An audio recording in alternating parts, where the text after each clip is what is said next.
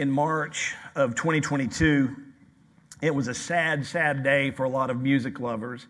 Um, the wildly successful rock band, the Foo Fighters, announced the tragic death of their high energy, uber talented, and super friendly drummer, Taylor Hawkins. Uh, part of the sadness that was due, uh, part of the sadness publicly was because of the very open and public friendship that Taylor shared with Foo Fighters frontman Dave Grohl. Um, Hawkins had battled drug addiction for the majority of his life. In 2001, he had actually gone into a coma because of uh, uh, a drug overdose. And Dave sat by his side in the hospital for the full two weeks, never left, slept in the hospital, and wouldn't leave until his uh, friend woke up.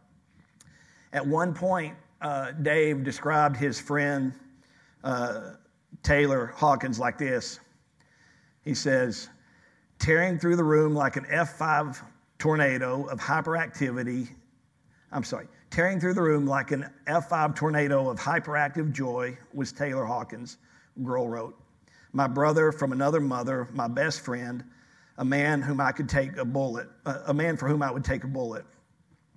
Grohl, who lost Nirvana bandmate Kurt Cobain when he, was, when he committed suicide in 1994, had an even, even deeper bond with Hawkins. They had an instant connection upon meeting, which, with Grohl calling it love at first sight. Upon first meeting, our bond was immediate, and we grew, grew closer with every day, every song, every note that we ever played together. I'm not afraid to say that our chance meeting was kind of love at first sight, igniting a musical twin flame that still burns to this day, Grohl wrote. Together, we have become an unstoppable duo on stage and off, in pursuit of any and all adventure we can find. We are absolute, absolutely meant to be, and I'm grateful that we found each other in this phase of our life. How many of us have a deep friendship like that? That's what we'll be talking about today. Um, we'll continue our study of King David by looking at his friendship with uh, Jonathan, who was the son of King Saul. Um, David and Jonathan are, are, are, probably the most epic ancient friendship, but they were very different. Uh, Jonathan was a prince who grew up in a palace and was trained in the uh, uh, art of war. David was a shepherd who lived in the field with sheep. He was a poet. Uh, he was uh, a musician. Uh, Jonathan had his armor, his sword, his spear. David had his harp and his poetry book. Um, but, but make no mistake, um, they were committed to the same God. And in their commitment to God, they forged a deep friendship. Uh, the young artistic shepherd boy was not just a shepherd boy, he was also a mighty warrior like Jonathan because of the Spirit of God upon him. So we're going to be reading um, uh, several passages about their friendship, but we're going to start um, where it all began for them. Uh, we'll be reading from 1 Samuel 17, 54 through 18.5. If you have your Bible and want to turn there, uh, please stand and, uh, for the hearing of God's word.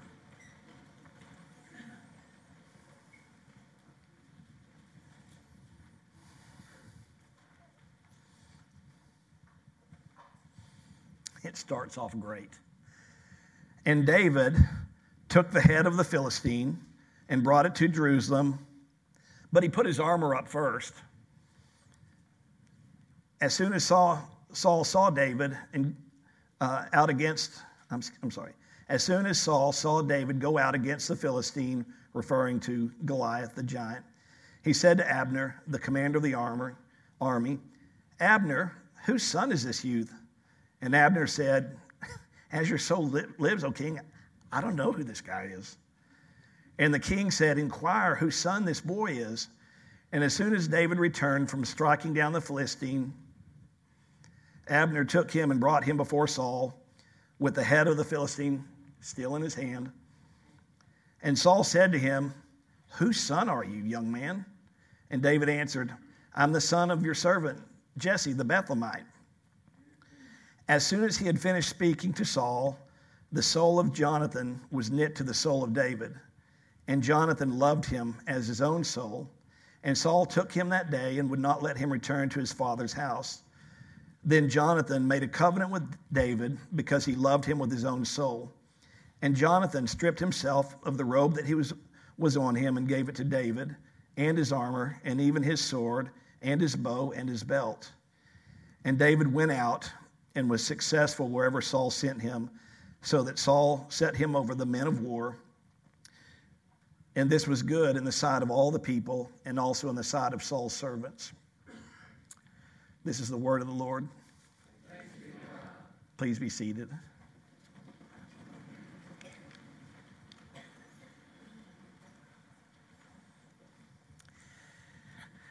In his book, The Four Loves, C.S. Lewis has a, a quote. He says, Friendship is unnecessary, like philosophy, like art.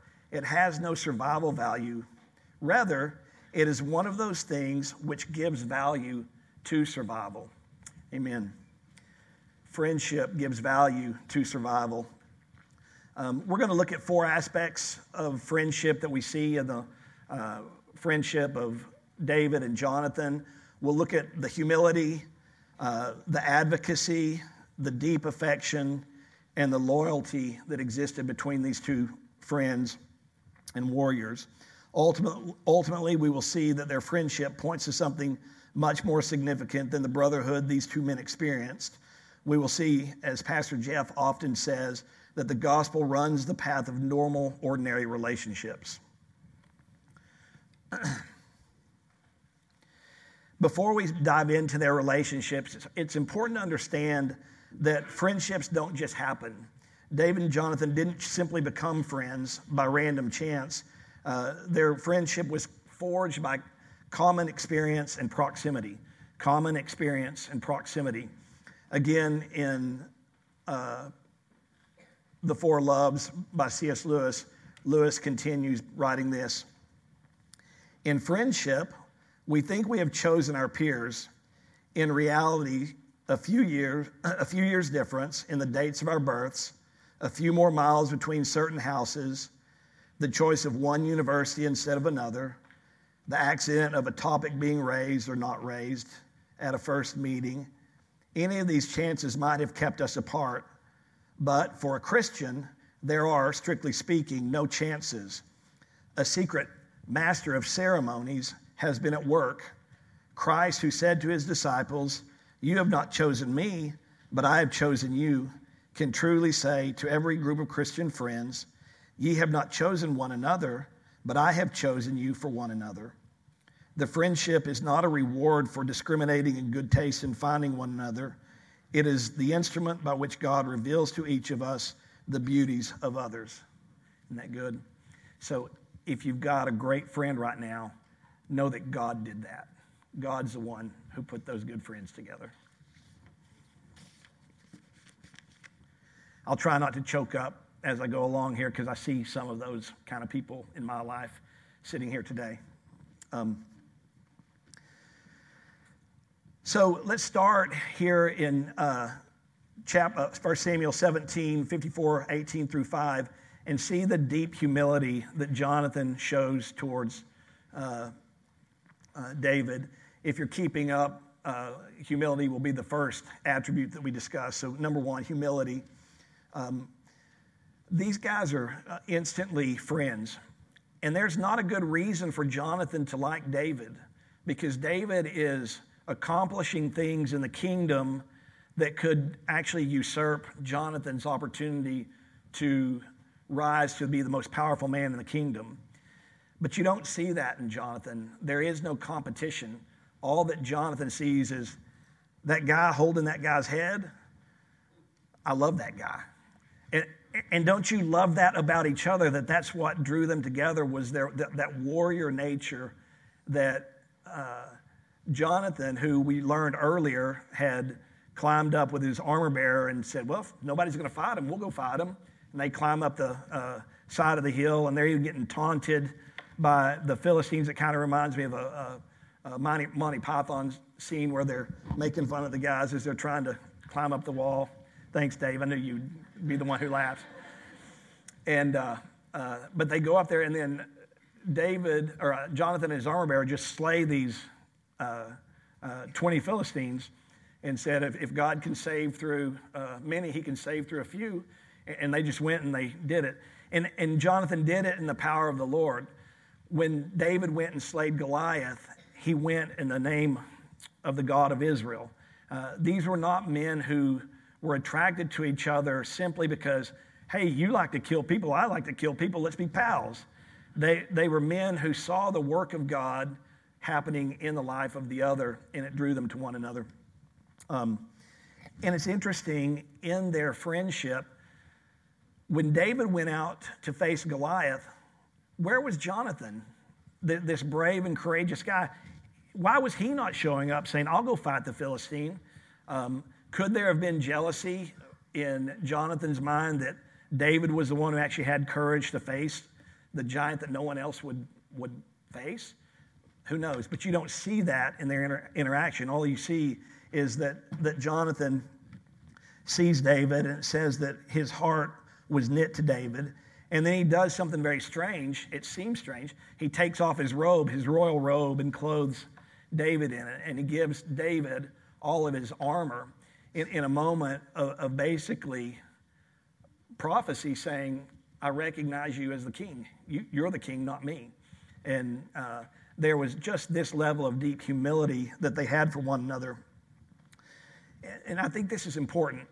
Um, David and Jonathan knew one another.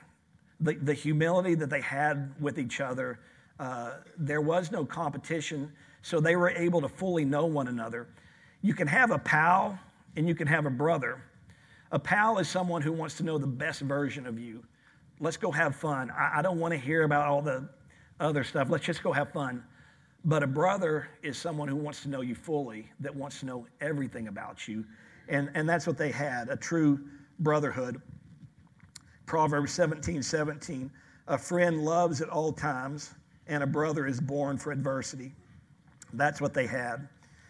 Um, the next picture that I want to look at of, of these two friends um, is in uh, 1 Samuel chapter 20, uh, verses 26 through 34.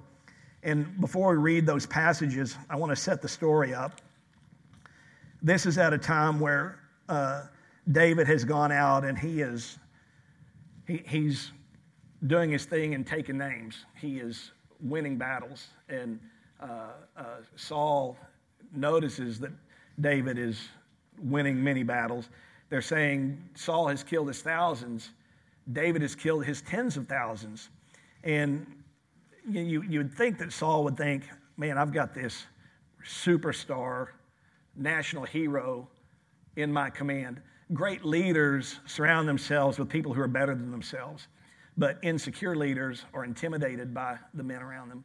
Saul was intimidated, and David knew this, and he went to Jonathan and said, Jonathan, I think your dad's going to kill me. And Jonathan's like, That couldn't be. My dad tells me everything. There's no way he would kill you. And uh, then, then David's like, No, he, he's afraid that it will hurt you. He knows how you feel about me. He's, he's going to kill me. And John said, No, I think, I think you're missing it, but um, just in case, we'll, we'll set up this plan. What we'll do is um, don't show up for dinner. There's a new moon coming, and uh, you'll be missing. And if my dad says, Where's David? I'll tell him that you asked to take leave and you went back to Bethlehem to be with your clan uh, for the new moon celebration. And if my dad is fine with that, then we'll know you're okay. But if my dad gets angry, then we'll know that uh, in, indeed he's after you and that your life is in danger. They set up a plan where uh, Jonathan is going to shoot some arrows in a certain direction and uh, kind of give David guidance so that David never has to come out of hiding to know whether or not he should flee or if he should stay there at the kingdom. And, and what's crazy about this for David is David is fighting the Philistines, fighting the enemies of Israel, but now he's also having to run from his king. So he, it, it's coming from every direction at David. And so he, he's really depending on his friendship with Jonathan in this moment. And uh, so the, the characteristic we're going to look at here is uh, advocacy. In 1 Samuel 20, uh, 26 through 34. Thanks, Malachi. Um, so they're sitting at the table. Um, David's not there. David's place is empty. And uh, yet Saul did not say anything that day, for he thought, Something has happened to him. He's not clean. Surely he is not clean, meaning he, he was not ceremonially prepared for the meal. But on the second day, the day after the new moon, David's, David's place was empty. And Saul said to Jonathan, his son, Why has not the son of Jesse come to the meal, either yesterday or today? Jonathan answered Saul, David earnestly asked leave of me to go to Bethlehem. He said, Let me uh, go, for our clan holds a sacrifice in the city, and my brother has commanded me to be there. So now, if I have found favor in your eyes, let me get away to see my brothers. For this reason, he has not come to the king's table. Then Saul's anger was kindled against Jonathan, and he said to him, You son of a perverse, rebellious woman, I don't, I don't know, I do not, I'm sorry, do I not know that you have chosen the son of Jesse to your own shame and to the shame of your mother's nakedness? This is the part where I think Jonathan starts to realize his dad's a little upset. He, he shames, he shames him by his mother's nakedness. I mean, anytime that happens to me, I know someone's upset.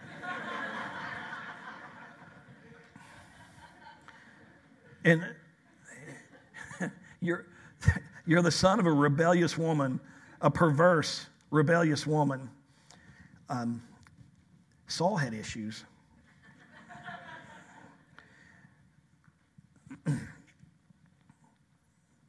he goes on and says, uh, For as long as the son of Jesse lives on earth, neither you nor your kingdom shall be established. Therefore, send and bring to him to me, for he shall surely die. Uh, don't you get it, Jonathan? If we don't kill David, he's probably going to usurp you, and you're never going to have a chance to be king. This is a problem. Bring him so that we can kill him, so that you can be the king someday. Then Jonathan answered Saul, uh, his father, Why should he be put to death? What has he done? But Saul hurled a spear at him to strike him.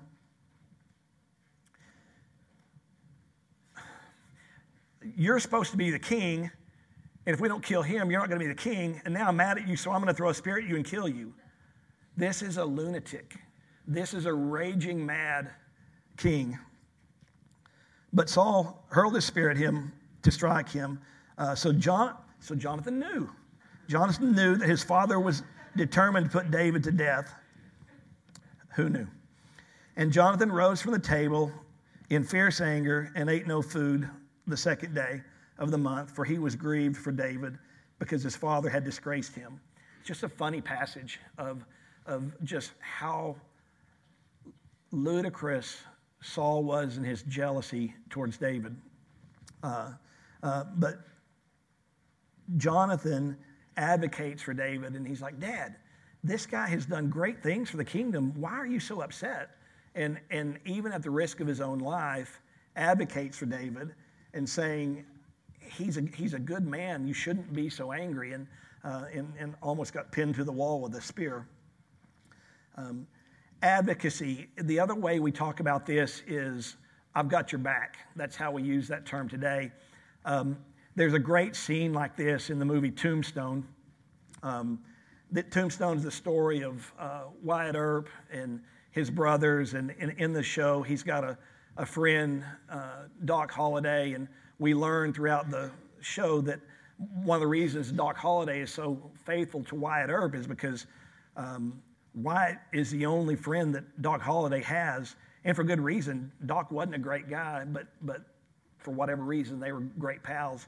But at this one point in the show, um, Wyatt Earp is approached by the deadly pistolier Johnny Ringo, and Johnny wants to pick a fight and have a duel with Wyatt Earp, and there is no chance that Wyatt Earp is as fast as Johnny Ringo.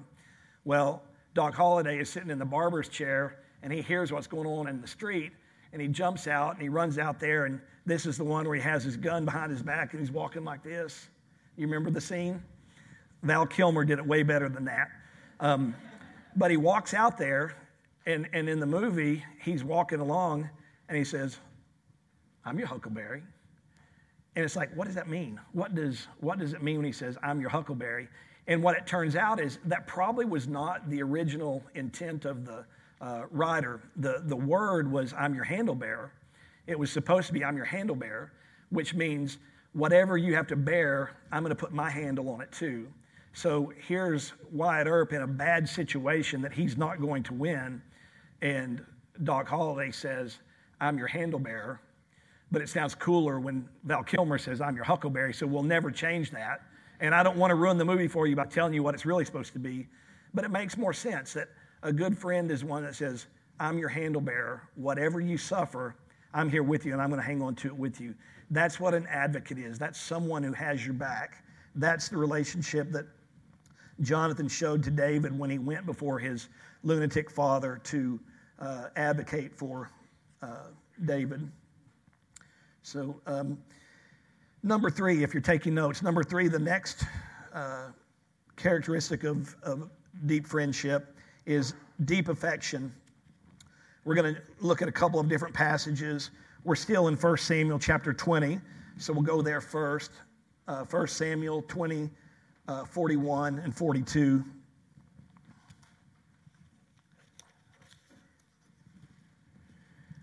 And as soon as the boy had gone, David rose from behind the stone heap and fell on his face to the ground and bowed three times. And they kissed one another and wept with one another, David weeping the most. Then Jonathan said to David, Go in peace, because we have sworn, both of us, in the name of the Lord, saying, The Lord shall be between me and you, and between my offspring and your offspring forever. And he rose and departed, and Jonathan went into the city. So here they, they um, show deep affection for one another. They hug each other, they kiss each other, they swear um, to one another that whatever happens in this warring kingdom, that they will look after the families of one another, whatever might happen. And then look also in 2 Samuel 2 uh, 1, 25, and 26.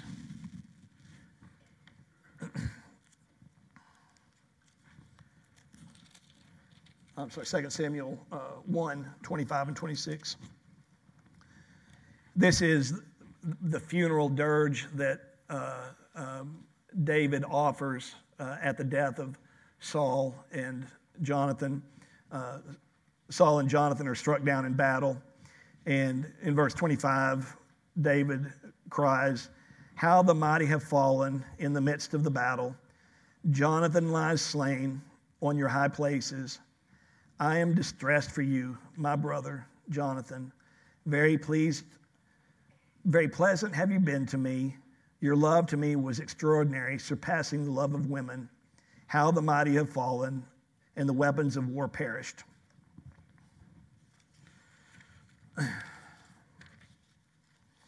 Weeping, crying, kissing, hugging, pro- proclaiming that the love of their friendship was extraordinary, surpassing the love of women. What is going on here? What, what, what is happening between David and Jonathan in this moment? We actually currently live in a culture that is so confused about love that we often only can think of love in sexual terms.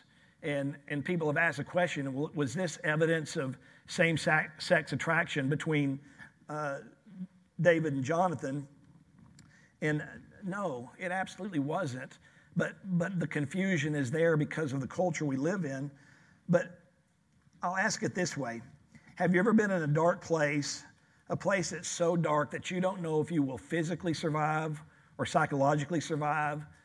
But then your brother, your pal comes and puts their arm around you, kisses you on the head, hugs you in a way that you can just collapse into the safety of their hug and know that everything's going to be okay because you're not alone.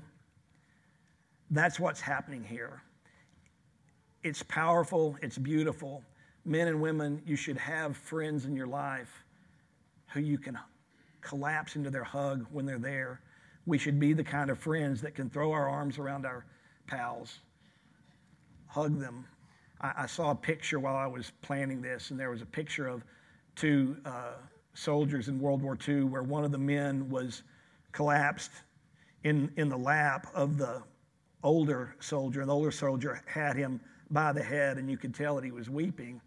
And these are two soldiers, and there was nothing more masculine about it than these two warriors weeping at what they had just been through. This is a beautiful and powerful thing. Uh, Pastor Dane Ortlund, in his book, Gentle and Lowly, great book. If you've not read Gentle and Lowly, please do.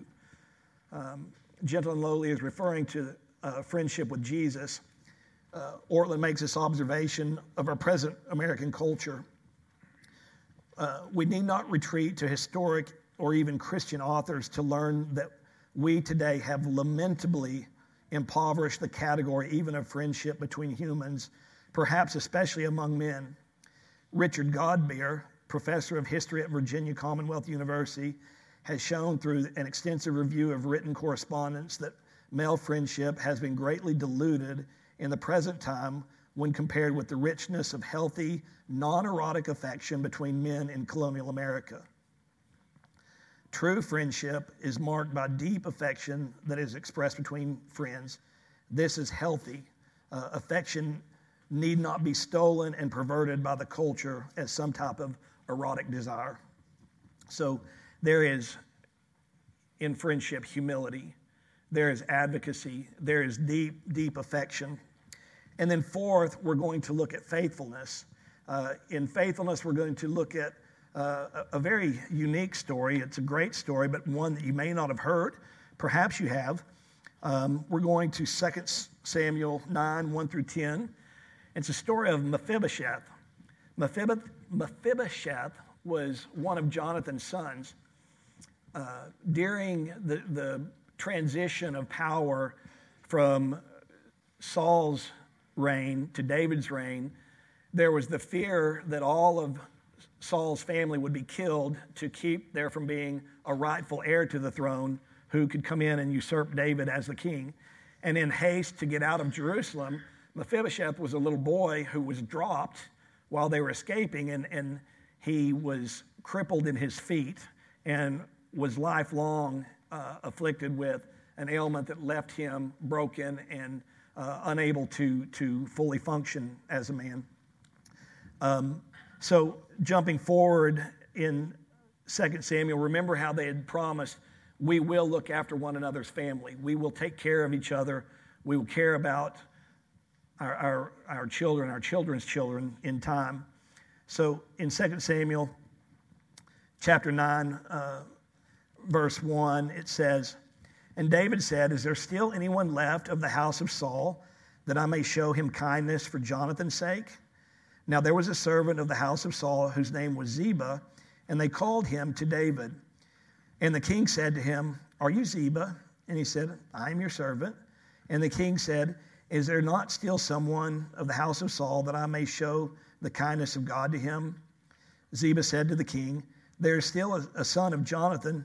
He's crippled in his feet. The king said to him, Where is he? And Ziba said to the king, He is in the house of Machir, the son of Ammiel at Lo Debar.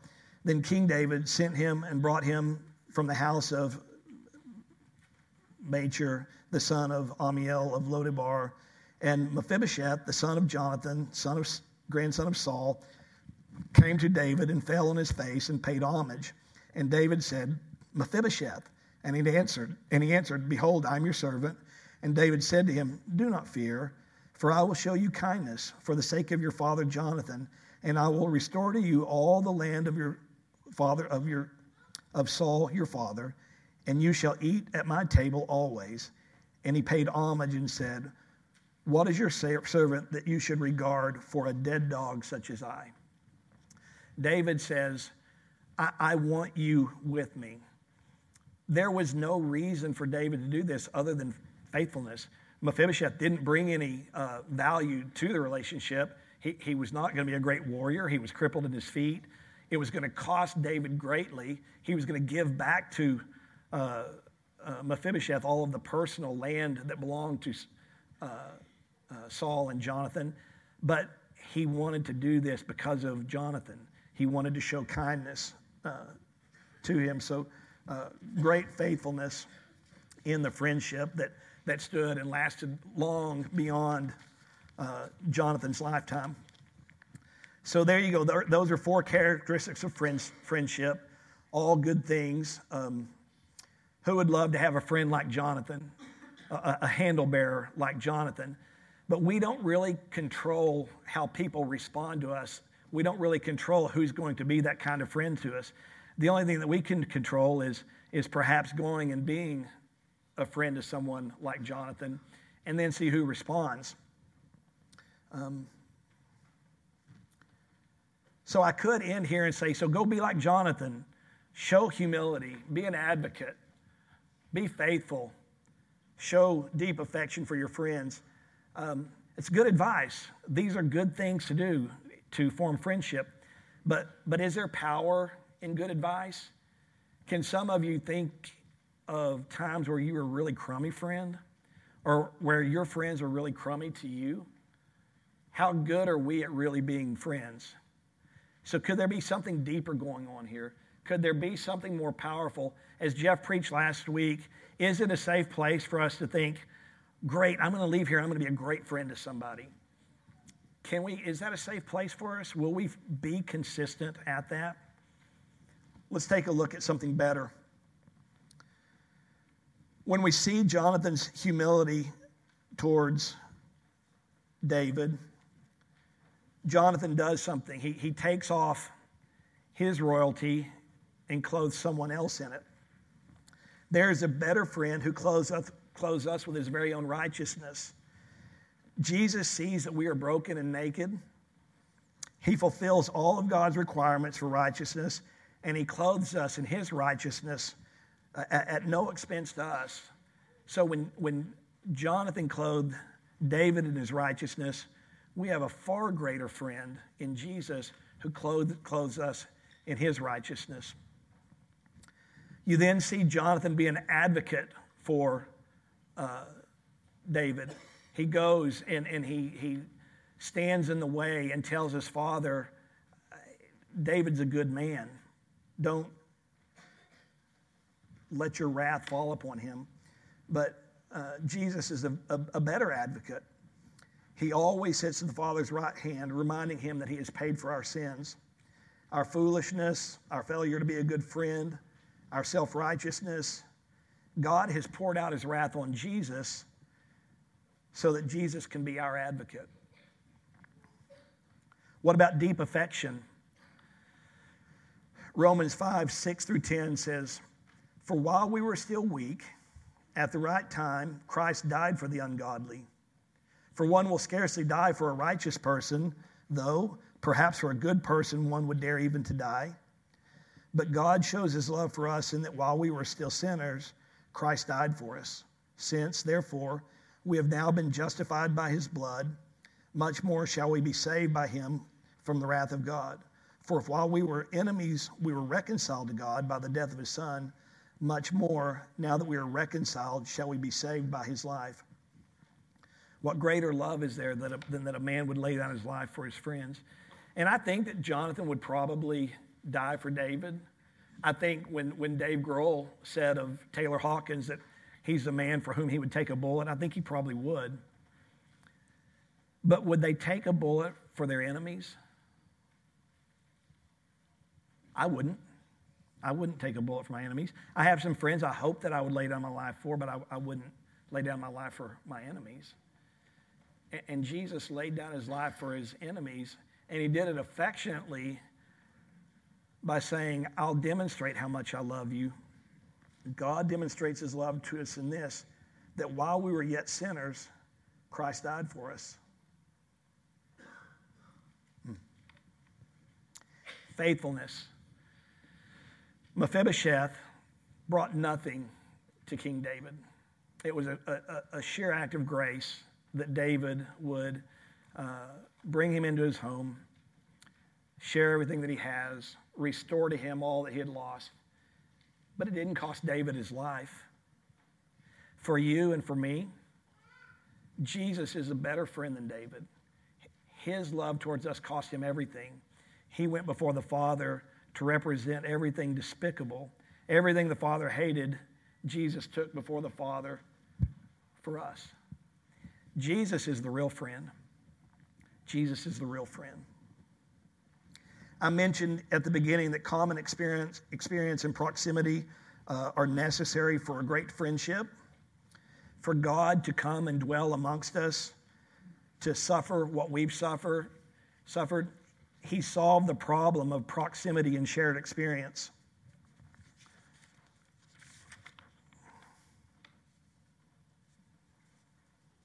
He knows what we've suffered. He's endured everything that we've endured and more. He's removed every obstacle to friendship. He is our best friend and the best friend we could ever want. You'll never find a more humble advocate who loves you affectionately, who will faithfully have you forever. Trust him. He's alive and he will receive you as a friend. Let's pray.